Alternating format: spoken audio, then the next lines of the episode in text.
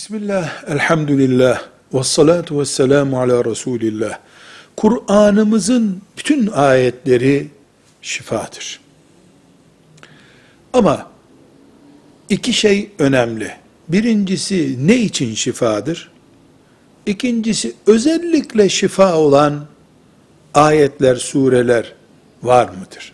Cevap olarak deriz ki, şüphesiz kolu kırılan bir Müslümanın kolunu tedavi edecek bir ayetten söz etmiyoruz.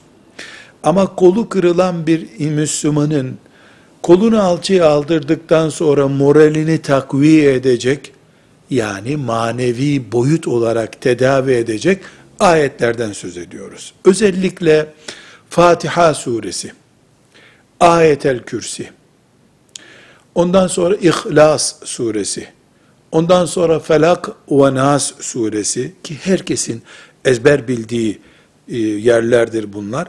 Bunlar şifadır Allah'ın izniyle. İnsanın kendisini okuduğu zaman şifadır. Küçük çocuğa okuyup üflediği zaman şifadır.